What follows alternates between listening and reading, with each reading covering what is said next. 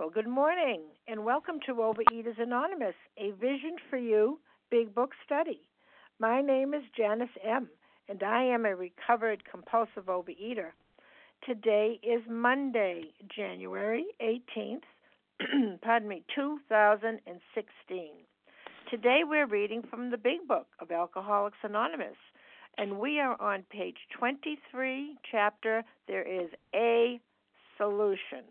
We're going to begin and read three paragraphs today, starting with Once in a While.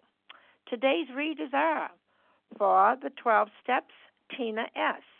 The 12 Traditions, Betty W.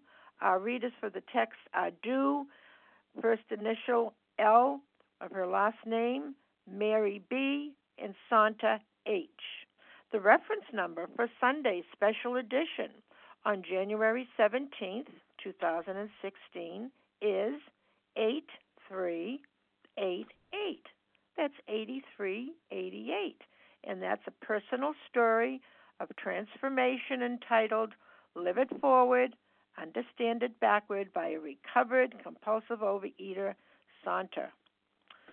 Okay. Um, the OA preamble, Overeaters Anonymous, is a fellowship of individuals who, through shared experience, strength, and hope, are recovering from compulsive overeating. We welcome everyone who wants to stop eating compulsively. There are no dues or fees for members. We are self supporting through our own contributions, neither soliciting nor accepting outside donations. OA is not affiliated with any public or private organization, political movement, ideology, or religious doctrine. We take no position on outside issues. Our primary purpose is to abstain from compulsive eating and compulsive food behaviors and to carry the message of recovery through the 12 steps of OA to those who still suffer. Our sole purpose, OA's tradition states, each group has but one primary purpose to carry its message to the compulsive overeater who still suffers. At a Vision for You Big Book study, our message is that people who suffer from compulsive overeating can recover through abstinence and the practice of the 12 steps and 12 traditions of Overeaters Anonymous. I will now ask Tina S. to please read the 12 steps. Thanks, Janice, for your service. Tina S., compulsive eater anorexic from Florida. And these are the 12 steps of OA. One, we admitted we were powerless over food, that our lives had become unmanageable. Two, came to believe that a power greater than ourselves could restore us to sanity. Three, made a decision to turn our will and our lives over to the care of God as we understood Him. Four, made a searching and fearless moral inventory of ourselves. Five, admitted to God, to ourselves, and to another human being the exact nature of our wrongs. Six, were entirely ready to have God remove all these defects of character. Seven, humbly asked Him to remove our shortcomings. Eight, made a list of all persons we had harmed and became willing to make amends to them all. Nine, made direct amends to such people wherever possible, except when to do so would injure them or others. Ten, continued to take personal inventory, and when we were wrong, promptly admitted it. 11. Sought through prayer and meditation to improve our conscious contact with God as we understood Him, praying only for knowledge of His will for us and the power to carry that out. 12. Having had a spiritual awakening as a result of these steps, we try to carry this message to compulsive overeaters and to practice these principles in all our affairs. Thanks, and I pass. And thank you, Tina S. I will now ask Betty W. to please read the 12 traditions of OA. Good morning, Janice, and thank you again for your service. Uh, the 12 traditions.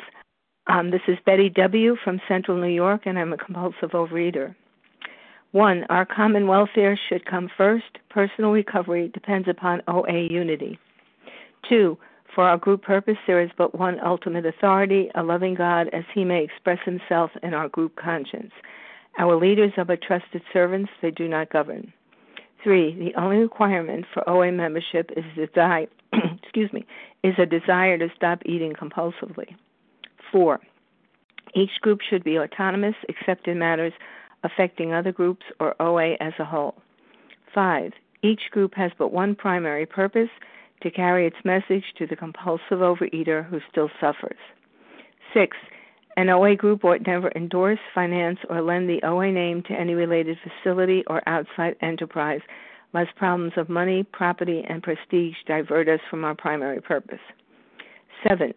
Every OA group ought to be fully self supporting, declining outside contributions. 8. Overeaters Anonymous should remain forever non professional, but our service centers may employ special workers. 9. OA as such ought never to be organized, but we may create service boards or committees directly responsible to those they serve. 10. Overeaters Anonymous has no opinion on outside issues. Hence, the OA name ought never to be drawn into public controversy. 11. Our public relations policy is based on attraction rather than promotion. We need always maintain personal anonymity at the level of press, radio, films, television, and other public media of communication. And 12. Anonymity is the spiritual foundation of all these traditions, ever reminding us to place principles before personalities. And thank you, Betty W. How our meeting works. Our meeting focuses on the directions for recovery described in the Big Book of Alcoholics Anonymous. We read a paragraph or two from the literature, then stop and share on what was read. Anyone can share, but we ask that you keep your sharing to the topic and literature we are discussing, and that you keep your share to approximately three minutes. Singleness of purpose reminds us to identify as compulsive overeaters only. Our abstinence requirement for moderators is one year, and for readers is six months. There is no abstinence requirement for sharing on topic. This meeting does request that your sharing be directly linked to what was read. We are sharing what the directions in the Big Book mean to us.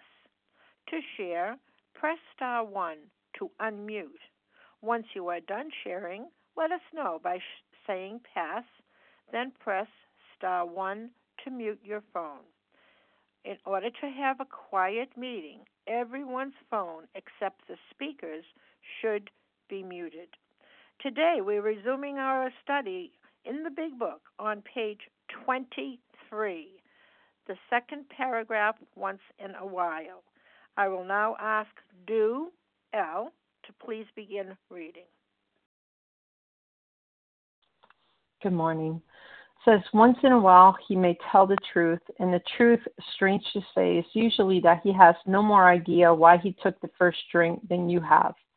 Some drinkers have excuses with which are satisfied part of the time, but in their hearts they really do not know why they do it. Once this malady has a real hold, they are baffled. There's the obsession that somehow, someday, they will beat the game, but they often suspect they're down for the count. How true this is, few realize. In a vague way, their families and friends sense that these drinkers are abnormal, but everybody hopefully awaits the day when the sufferer will rouse himself from his lethargy and assert his willpower, um, his power of will. In the paragraph we're going to be concentrating on, it says, The tragic truth is that if the man be a real alcoholic, the happy day may not arrive. He has lost control. At certain point in the drinking of every alcoholic, he passes into the state where the most powerful desire to stop drinking is absolutely of no avail. This tragic situation has already arrived in practically every case long before it is suspected. Excuse me. And good morning. This is uh, um, rec- uh, recovered compulsive overeater from New York, and I trying to put my timer on. so uh, here we go. Um, so yes, what what I see here is that if you're the true alcoholic, the real alcoholic, you know, there's two things that are happening to you um, here. Is one, um, if I pick up my binge foods, um, I'm off to the races. I can't stop once I start.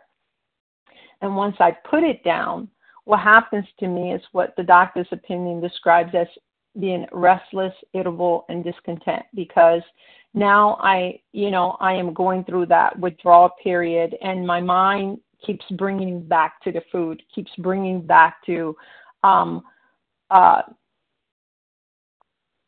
that obsession that you know that someday somehow I will beat the game that you know that even though I know I'm down for the count I'm going to be able to to control it. I'm going to be able to do something about it. And it says if you're the real alcoholic you have no control. You have no control. You have no control when it comes to your mental obsession. You have no control when it comes to your physical allergy. Um, you know that's why we need a, a spiritual experience that will help us to overcome that um, and it says at certain point in the drinking of every alcoholic, he passes to the state where the most powerful desire to stop drinking is of absolutely no avail. And he doesn't particularly know what's going on with him. I know when I was a compulsive eater and did not know about program, I, I couldn't figure it out. I didn't know why I ate the way I did. I didn't know why I couldn't put the food down and keep it down, why, you know, what it was that I would go endlessly eating, eating. And then when I tried to be abstinent, I, I couldn't, you know, because I kept going back to the food. This time it's going to be different. This time it's going to be different. This time it's going to be different. And it was never different. And even though others suspected that, you know, that I was um, this glutton and that I was someone that had um, an abnormality with my eating, you know, they didn't know what to do either. They didn't know that, you know, that I had this physical phenomenon that once I put in certain uh, foods, I go out of control. We can't explain that. We don't know what that is. It's an X factor that can't be explained.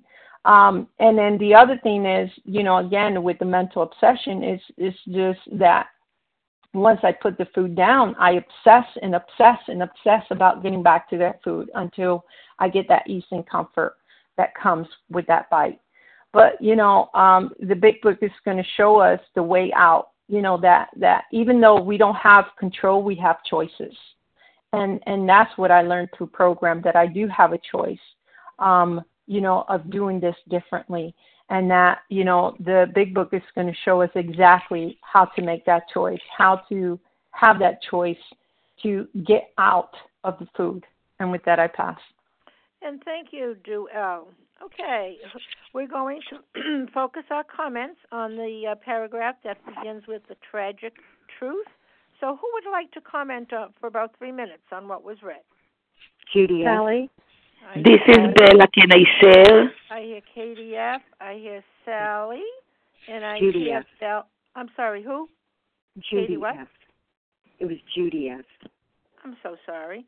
Okay. Uh, Judy yeah, Judy. F. Yeah. Oh, Judy. Judy F. Yes. Sally and Bella.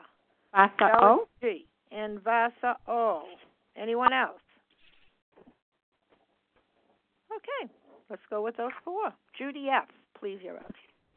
Can you hear me? I can F? hear you. Yes. Oh, great. Thank you, Janice, for your service. This is Judy F., food addict, compulsive overeater, recovered in Massachusetts. Great to be here this morning. And boy, this this really tells me the nature of. Oh, let me just put on my. Uh, there we go. Um, the nature of my compulsive overeating. That I lost all control. I lost control. I had, I I had control for a while. I um, would first control that I would just um, pig out. We called them pig out parties on the weekends, and then I would be quote good during the week. And then it was I was good all day, and then I would um, let go or lose some control at night. And then it was using the exercise to try to control it and then it was using the laxatives to try to control the weight, but I still oh the progression was I lost more and more control. And I remember my my parents and my friends around me um that they they saw me having willpower in other ways. Like I was very when I was on a diet, I did it religiously. I never went off it. But as soon as I was quote at goal weight, then all bets were off and I lost control. And then more and more down that progression, even my willpower around all the different ways of trying to control it with the exercise, with the with the laxative, with the purging, they I had I lost more and more willpower and I had willpower in other areas, but in this case because I am a compulsive overeater, it it didn't matter. Willpower there was no um willpower and I had the most powerful desire to stop drinking, but it didn't matter. I remember waking up saying, This today I'm gonna stay with my abstinent meals. And before I knew it I was in the food because that that mind just overpowered the thought that it was a good idea to pick up, that I needed the food to get through my day. It was my higher power that overrode any thought of this is going to land me in the food again. And that's where I was a true compulsive overeater. And the truth is, I had no power of myself. And thank you, God, I was brought to my knees and to desperation that I was willing to put down the food and work the steps because it is a fatal illness for me. And I know if I if I stop my 10, 11, and 12 and my relationship with God and my relationship with other compulsive overeaters and I don't do what I know I need to do, um, God has given me this gift, but I have a part in it. And, um, and this is a beautiful, beautiful program, one day at a time.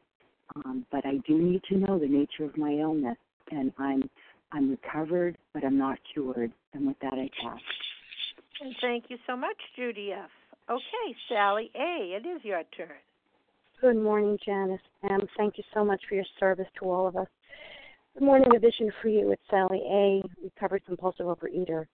And I wanted to speak to this last sentence here. He passed into a state where the most powerful desire to stop, in our case, eating, binging, is of absolutely no avail. Because I have a progressive disease and I watched through years and years of my focus on the food and abstinence, I saw how I was not able to trust myself. I had lied to myself so many times that today would be the day that I would stop to the point that there came a day where I didn't believe myself. I didn't believe that I was going to stop, and I would have that mental twist. Why are you going to start today? You know you're not going to make it today. Why bother trying?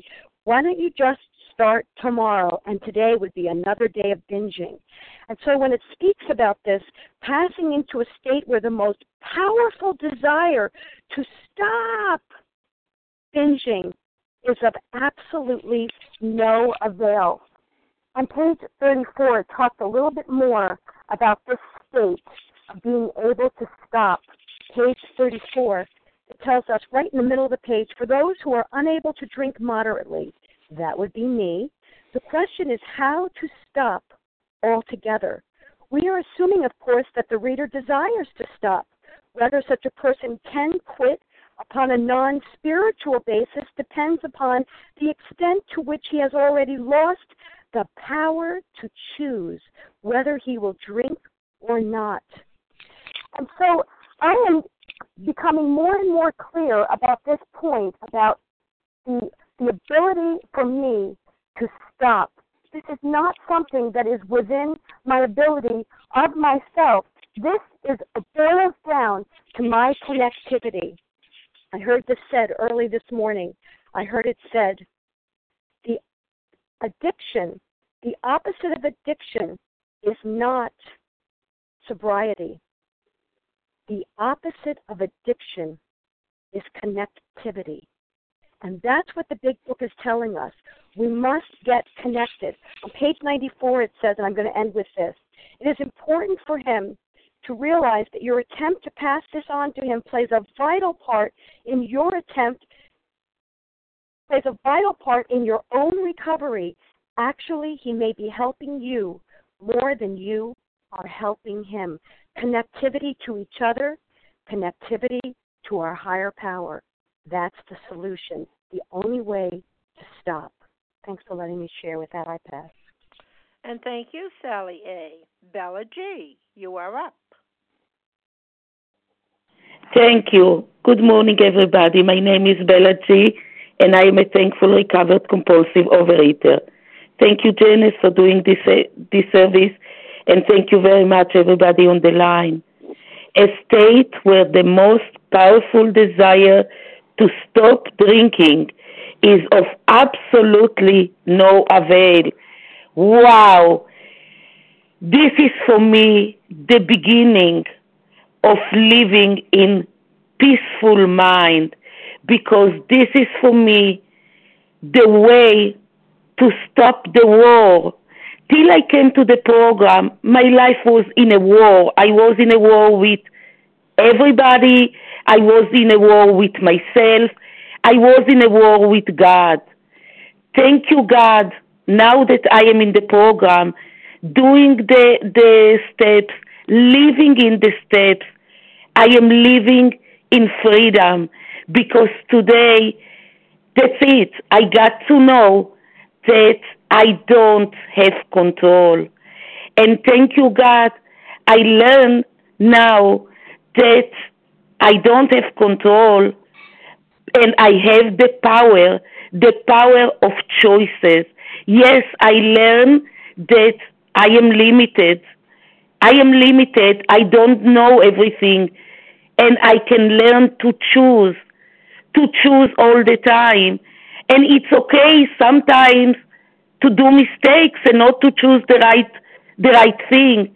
This is why we are connected to God. God trusts us. And this is the end of the war. Yes, today I am connected to a loving power that I can I can do choices. I am not fighting anymore with my control because I don't have and it's not only with eating and with food. It's with all other areas in my life that I have to remember that I don't have control. Thank you for letting me share and I pass.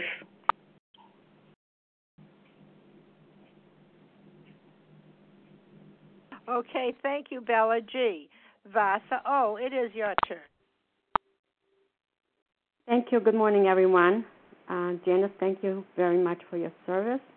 Good to be here with every one of you, and I am a grateful recovering compulsive overeater calling from Florida.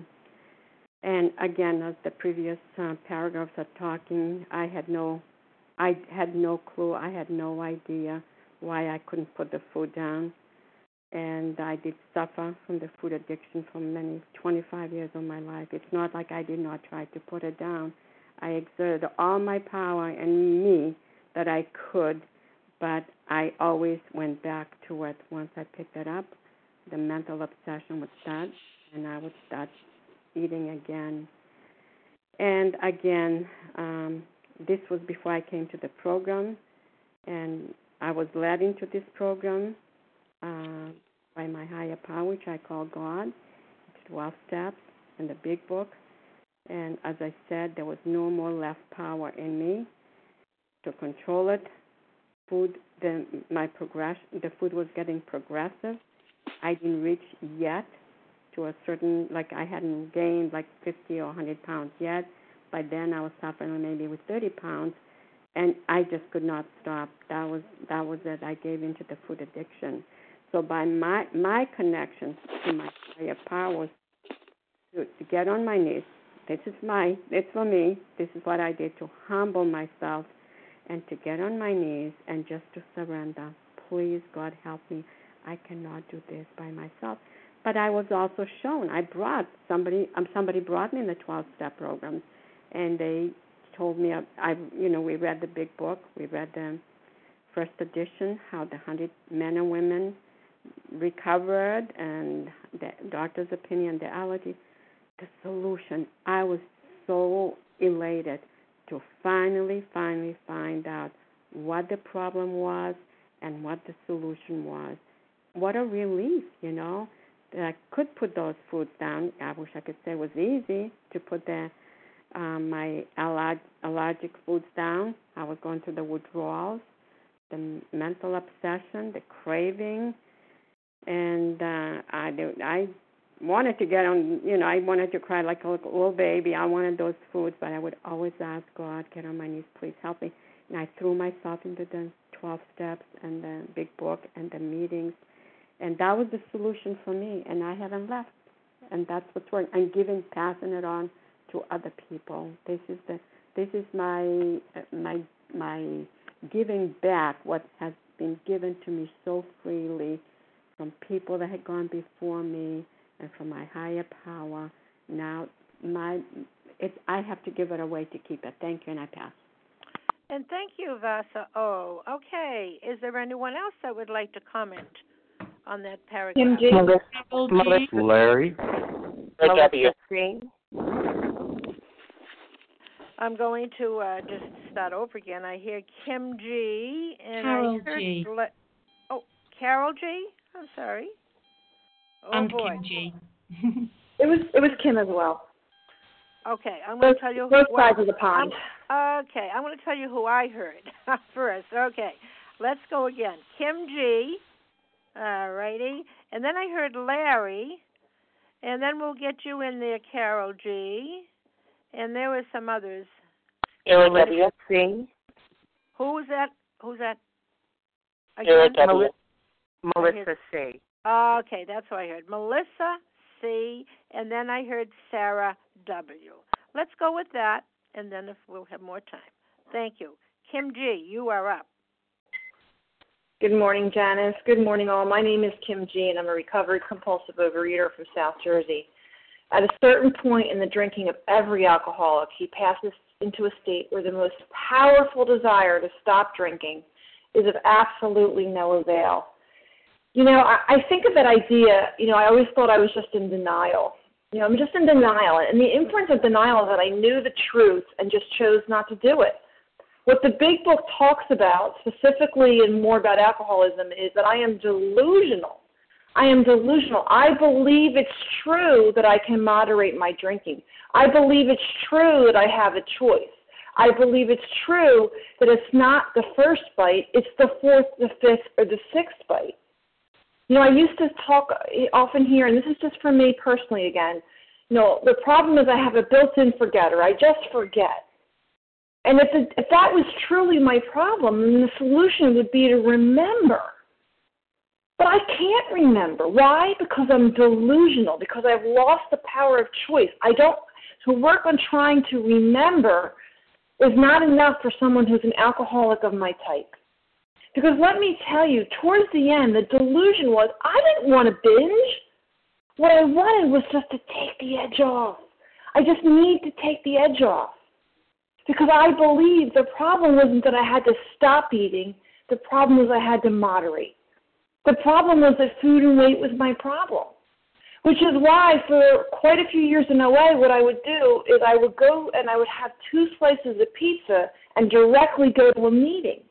That was my plan of attack because I felt like maybe I wouldn't be able to stop eating the pizza, but I could moderate the pizza as long as I used you people, the fellowship, which is so strong. And you know what? At certain times, that would work. And that would increase my delusion that I can moderate, decrease, increase that delusion that if I get to a certain goal weight, I can go back and have those foods moderately. You know, I recently saw on a Facebook page someone said the difference between a compulsive overeater and the non compulsive overeater is 300 calories. Because if we eat those 300 calories, then we've overeaten. That is another delusion. Food and weight is not my problem. Allergy of the body, permanent condition. Permanent condition. Never can eat those foods again. And the mental obsession will always convince me to eat unless that's removed through this step process and the connection with the higher power. And I have personally, I have reached that certain point many, many years ago. And with that, I pass. And thank you, Kim G. Larry K., yeah, it's your turn. Hey, Janice. Good morning. Larry K., uh, recovered compulsive reader from Chicago. So I'm going to focus on one word uh, read here, which is willpower. See, you know, willpower, um, in my mind, it, it doesn't exist. It never had, and it never It never will. There's merely action and inaction. That's it. And you know, there's a universal principle for for realizing potential. Things, you know, can can flourish spontaneously when conditions are right. Um, and instead of relying on this thing we call willpower, we, we create those conditions in advance. And you know, the thing that I go back to, see, willpower, even if you say, well, yeah, it does, willpower, I, I know what that means. Well, with, with food, see, because of my condition, the allergy of the body and obsession of my, the mind, mostly the obsession of the mind, I, I cannot apply willpower even if I thought it exists, which it doesn't. But it's kind of like a sequoia seed. It's it, that's a, a pretty you know is unimpressive thing. It's only about an inch long smaller than an apricot pit. And if you drop it on, if I drop that sequoia seed on concrete or linoleum, nothing's going to happen. Yet it contains, you know, the complete blueprint for creating a huge sequoia tree. You know, one of the oldest, largest uh, organisms on the planet. So the seed has the potential to become something pretty impressive, but when it's stuck in the wrong spot, it just shrivels up and, and, and, and gets eaten by birds, you know? And on the other hand, let's say, you know, this sequoia seed fell on some nice uh, moist earth and and, and then uh, you know a donkey comes by and, and, and has the urge to bury the seed under a big you know steaming pile of donkey dung. Now that seed's got a chance, and it's it's innately built in within it. It'll start to grow spontaneously. It doesn't have to think about it. It's first at first kind of a wispy little thing, and then it puts out a root and, and then becomes self-sustaining. And that's pretty soon it'll be its own little ecosystem and provide shelter and food for thousands of other creatures. So the the thing for me is sometimes the right conditions about preventing you know harmful events you know if if a bird swoops down and eats the seed end of story so we, we as people, we have a similar scenario. We have vast amounts of, of potential within ourselves. And, more, you know, for me, I just wasn't able to tap into this as much as possible. You know, I had to have the right conditions. The steps allowed me, this program allowed me to create those, those right conditions so I wasn't dropped like a seed on linoleum. That's what I was. I was a seed on linoleum. You know, I, I wouldn't take root. The steps unblocked me so that I would have access to this thing I call a higher power to enable me to take root. I don't need the food anymore. With that, I'll pass. Thanks. And thank you so much, Larry K.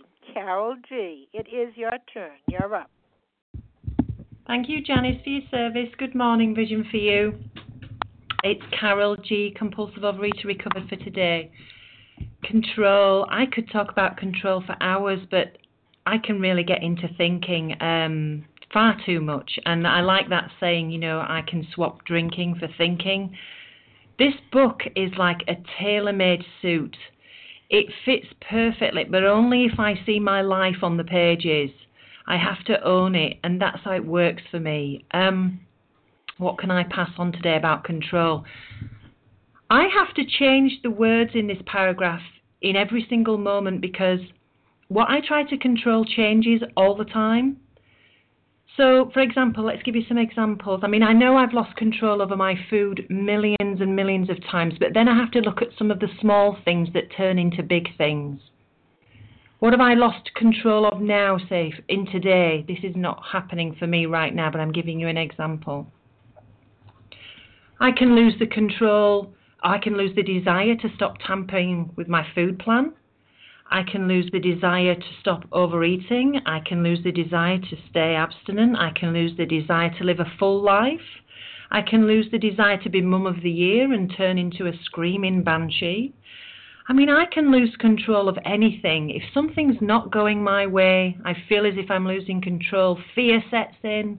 And if I'm not taking inventory, I can lose control even as a recovered person. So, why tell me in this in this page that I'm so doomed? Why tell me in this chapter that things are so terrible that I can't control myself? It's because I'm being brought to this really great place where deep, deep, deep down in my heart, I'll see and feel and believe that my life run by me is badly done. that I'm going to really be moved into wanting and needing and have to have a power greater than myself. And that's the message that they're going to give me on page 24. And one of the things that I always used to do was whenever I was having a bad day, I'd look at page 24 after I'd read page 23 and think, thank goodness there's a solution. Pass it on. Have a great day, everybody. Bye bye. Pass. Well, thank you, Carol G. Melissa C., it is your turn.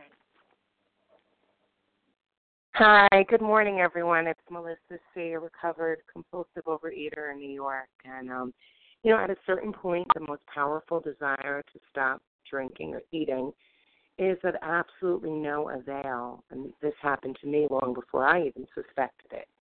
Um, my big problem is that my disease is so skilled that it can convince me that I don't even have the desire to stop. It has told me, I don't care, it doesn't matter, I'll start again. And sometimes the desire would not even be able to be summoned up. Um, you know, or crazier, desire would not be able to be silenced by the I don't care syndrome. And that was the greatest torture, was caring, wanting desperately to stop, and yet I could not. And you know, sometimes I could string a few days together. Even at, you know, crazy times, it could be months. Um, I could string some time together because I really, really wanted it. But I could not stay stopped because my desire was not enough to combat this disease. You know, my desire was of no avail. It says no avail, no help, no use. Um, I cannot use my desire my desire is not helpful for arresting this disease. And this is crazy. It would seem that, you know, if you wanted to stop something, if I wanted to stop something, I desired stopping, that would be useful and helpful. And the only thing that has been useful and helpful has been a reliance on my higher power. And, um, you know, I'm thinking about people I've sponsored and people that I've been sponsoring and how much they want to stop you know, and and how much I want them to stop too. And yet that's not enough. My wanting them to stop, their wanting to stop. Um and that seems like the hardest part, tapping in, you know, in the beginning, um, tapping into a power that you're not necessarily prepared to tap into.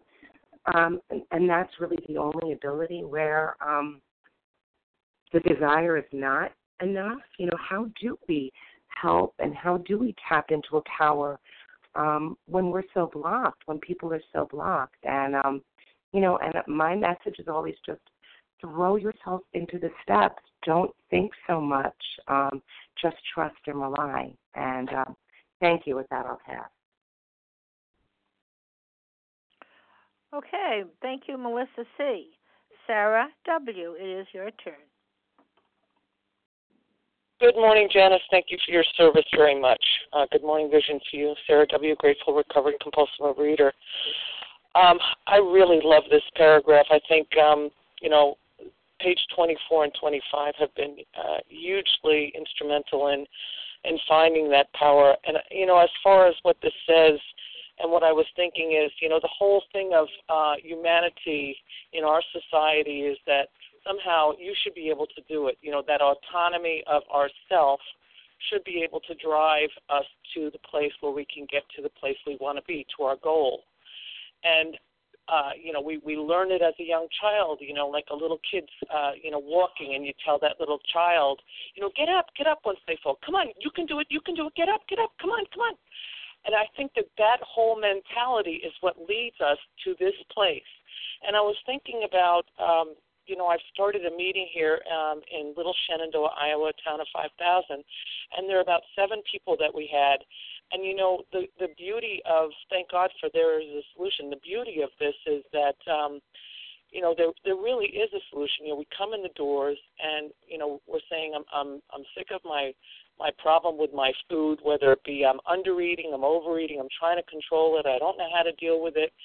I'm overwhelmed with it. You know, obviously it's you know, it is the last house on the block. You know, most of us have done numerous, numerous things. I know I have. You know, liquid protein, excessive um, exercise, numerous diet programs, which I have lost weight, but I never was able to keep it off. uh, you know, just trying in any way to control. And most of us don't come here the first thing when we gain a little bit of weight and say, ah, I know OA is the place I can go. So I guess the thought is that you know how how far are we willing to take this and you know really the idea of surrender is what i what comes to mind at this point you know where i finally put up the white flag and i say you know what i have had enough i've tried it every way i can think of and i need to look at something else and i have to be open enough to do that I have to really be open enough to do that. Uh, and, and like it says, the tragic situation. It, it uses uh, it uses the word tragic twice in this. You know, tragic is horrible. Uh, you know, tragic is like the worst of worst things uh, has already arrived in practically every case long before it is suspected. You know, in the previous par- paragraph, it talks all about everybody else knows. You know, there is some sense of denial about it in our hearts. You know, maybe I can do this differently. If I just do it, tweak it a little bit, it'll work this time. And I think that's, you know, the carrot that's dangled in front of us. No, no pun intended. But the reality is that really, if we really look at it and we're willing to finally say, I'm ready I'm ready to try something different, and we're willing to put all of our effort into this thing. It really can and does work. I am very grateful to be a recovered compulsive overeater and that I passed.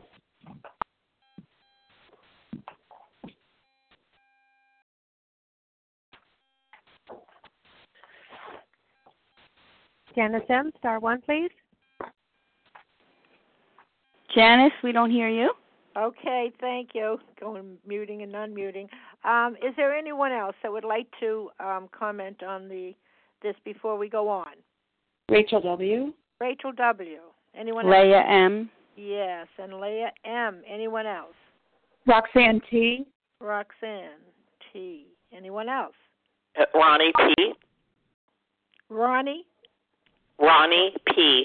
Got it. Ronnie P. Okay, let's go. Rachel W. Please go ahead.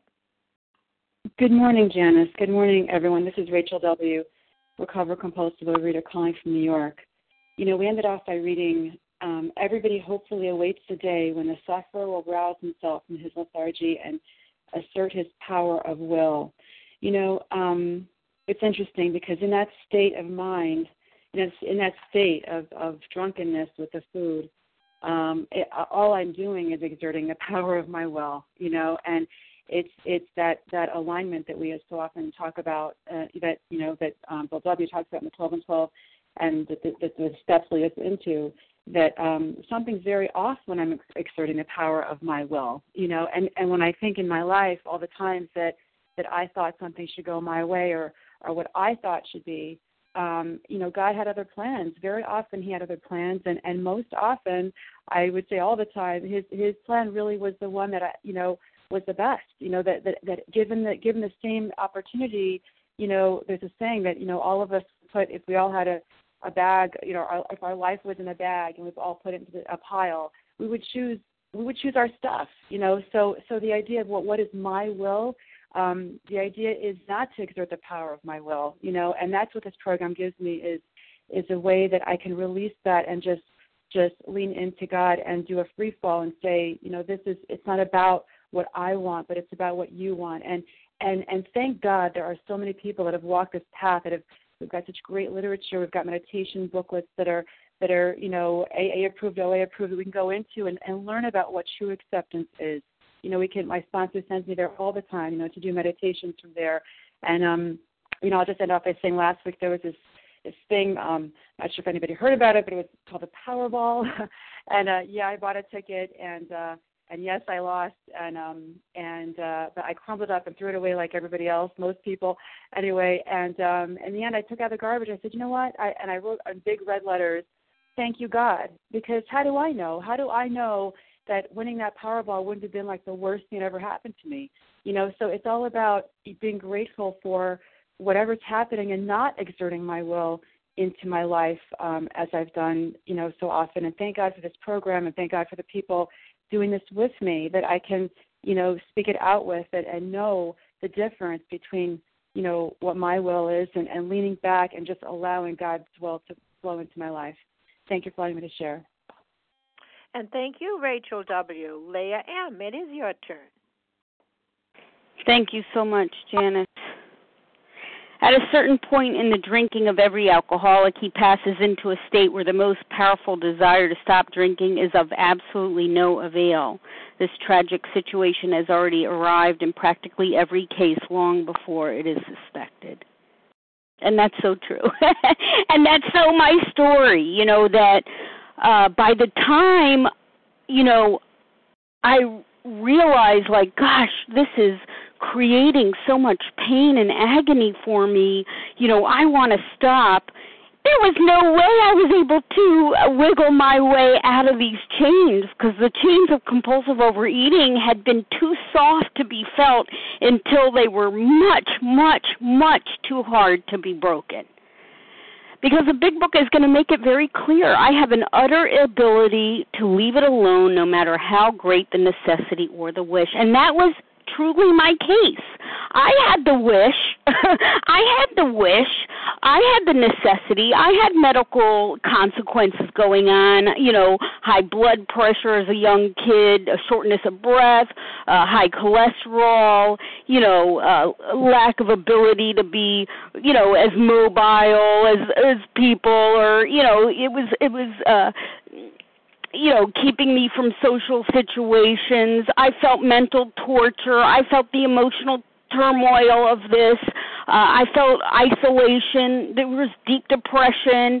There was uh, suicidal thinking. I I had the wish and I had the necessity, but there was no way I could stop. You know, despite all that, my mind kept taking me back to that which was killing me. And I'm not stupid. You know, I have a decent, good memory. I'm fairly bright. I'm not the sharpest uh, tool in the shed. You know, when I said I was not going to act like that anymore, when I was not going to binge like that anymore, when I wasn't going to pick up that first bite anymore, when I wasn't going to eat like that anymore, I meant it. I really, really, really meant it. And then I ate again. And then I ate again and again and again and again. And you know what? At those points, I had thought I was making a decision actually. Oh, I'll just change my mind for this moment and I'll get back on track tomorrow. Yeah, I thought I was merely choosing to change my mind, but as I got an education and was continued to be pummeled by this disease, I saw the truth. I was not changing my mind. I was compelled to pick up that first bite beyond my ability to control it. And the Big Book's characterization of this as a mental obsession is a thought that overpowers all other thoughts. It's an obsession over which I have no mental defense. I'm powerless. I can't stop myself from thinking. I can't stop myself from picking up that which is going to kill me. and I needed the program of recovery to remove those blocks so that I could have access to a power that could restore me to sanity. And with that, I pass. Thanks so much. And thank you so much, Leah M. Roxanne. Roxanne T, is it? Hi, Janice. This is Roxanne T in New York. Can you hear me? Oh, yes, I can. Thank you so much, and thank you for your service. I am uh, in recovery from compulsive overeater. Thank God. Uh, I don't know when I passed. I don't know when that certain point was, but I think it was very young. Uh, although I came to Overeaters Anonymous back in '86, my goodness, it's like almost 30 years now. The disease progressed in me so much over those years because I don't think I ever really truly understood that uh, powerlessness that I really need to understand, which they really bring home here, you know, in these pages when it comes to us being a true compulsive overeater and how powerless we are. Uh, the you know they explain the insidiousness of the disease. And uh, uh, you know my my husband just lost a very good friend to pancreatic cancer on Christmas. And uh, he passed into that state where you know it just it, you know none of the medical stuff was helping him and uh, there was no you know he didn't have that early detection um and you know i had this you know i really need to detect that I really have this. You know, I need that detection that I, I really understand that I have this disease. And, uh, you know, I think that's happened to me And um, thank God there's a program of spiritual action that if I apply it, they practically guarantee I'm going to get the power I need. Like, er, you know, the the first 100 practically guarantees that. I mean, that's what this book is written about. And uh, you know, my my husband's poor friend didn't have that guarantee.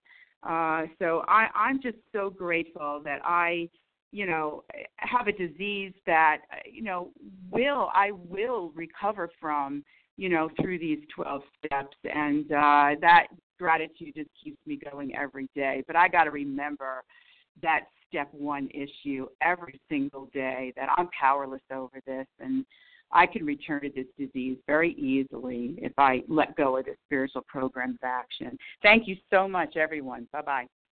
And thank you so much, Roxanne T. Ronnie P. It is your turn.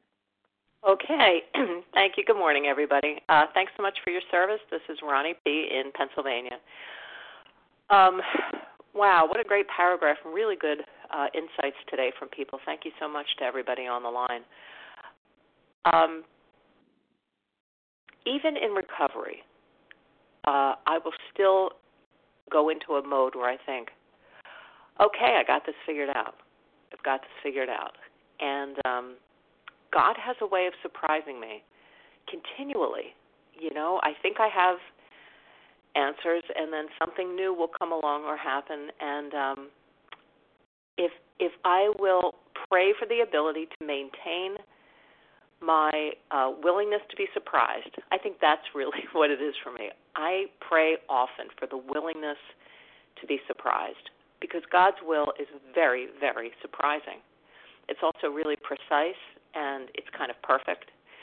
And it is so often not what I would have thought of or planned, but it's so much better.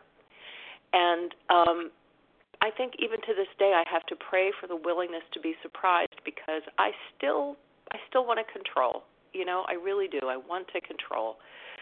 How I'm wired up, and um, if I pray for the willingness to be surprised, then when something happens, I won't look at it like, well, that shouldn't have happened, you know, as if I have all the answers of what's supposed to happen.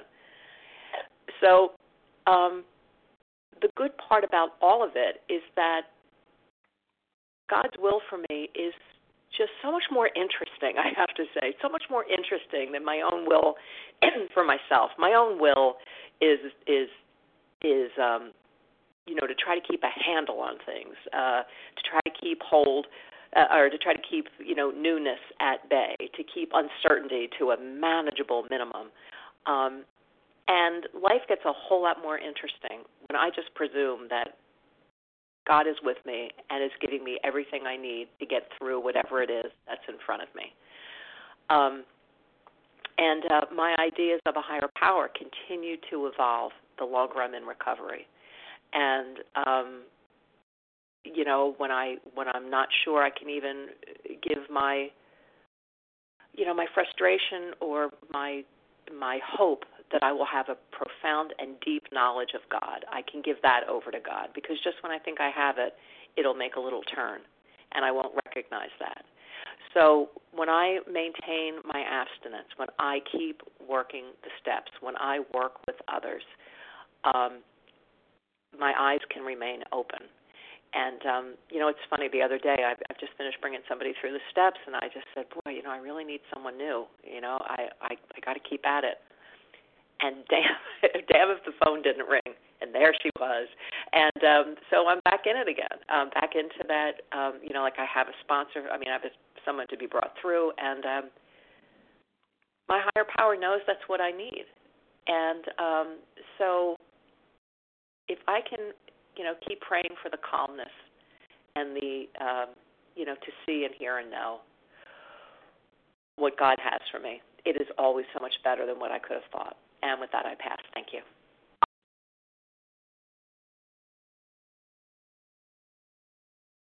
Um, thank you, thank you, uh, Ronnie P. Okay, we have a couple of minutes, and this is Janice M., and I'm just going to finish up here.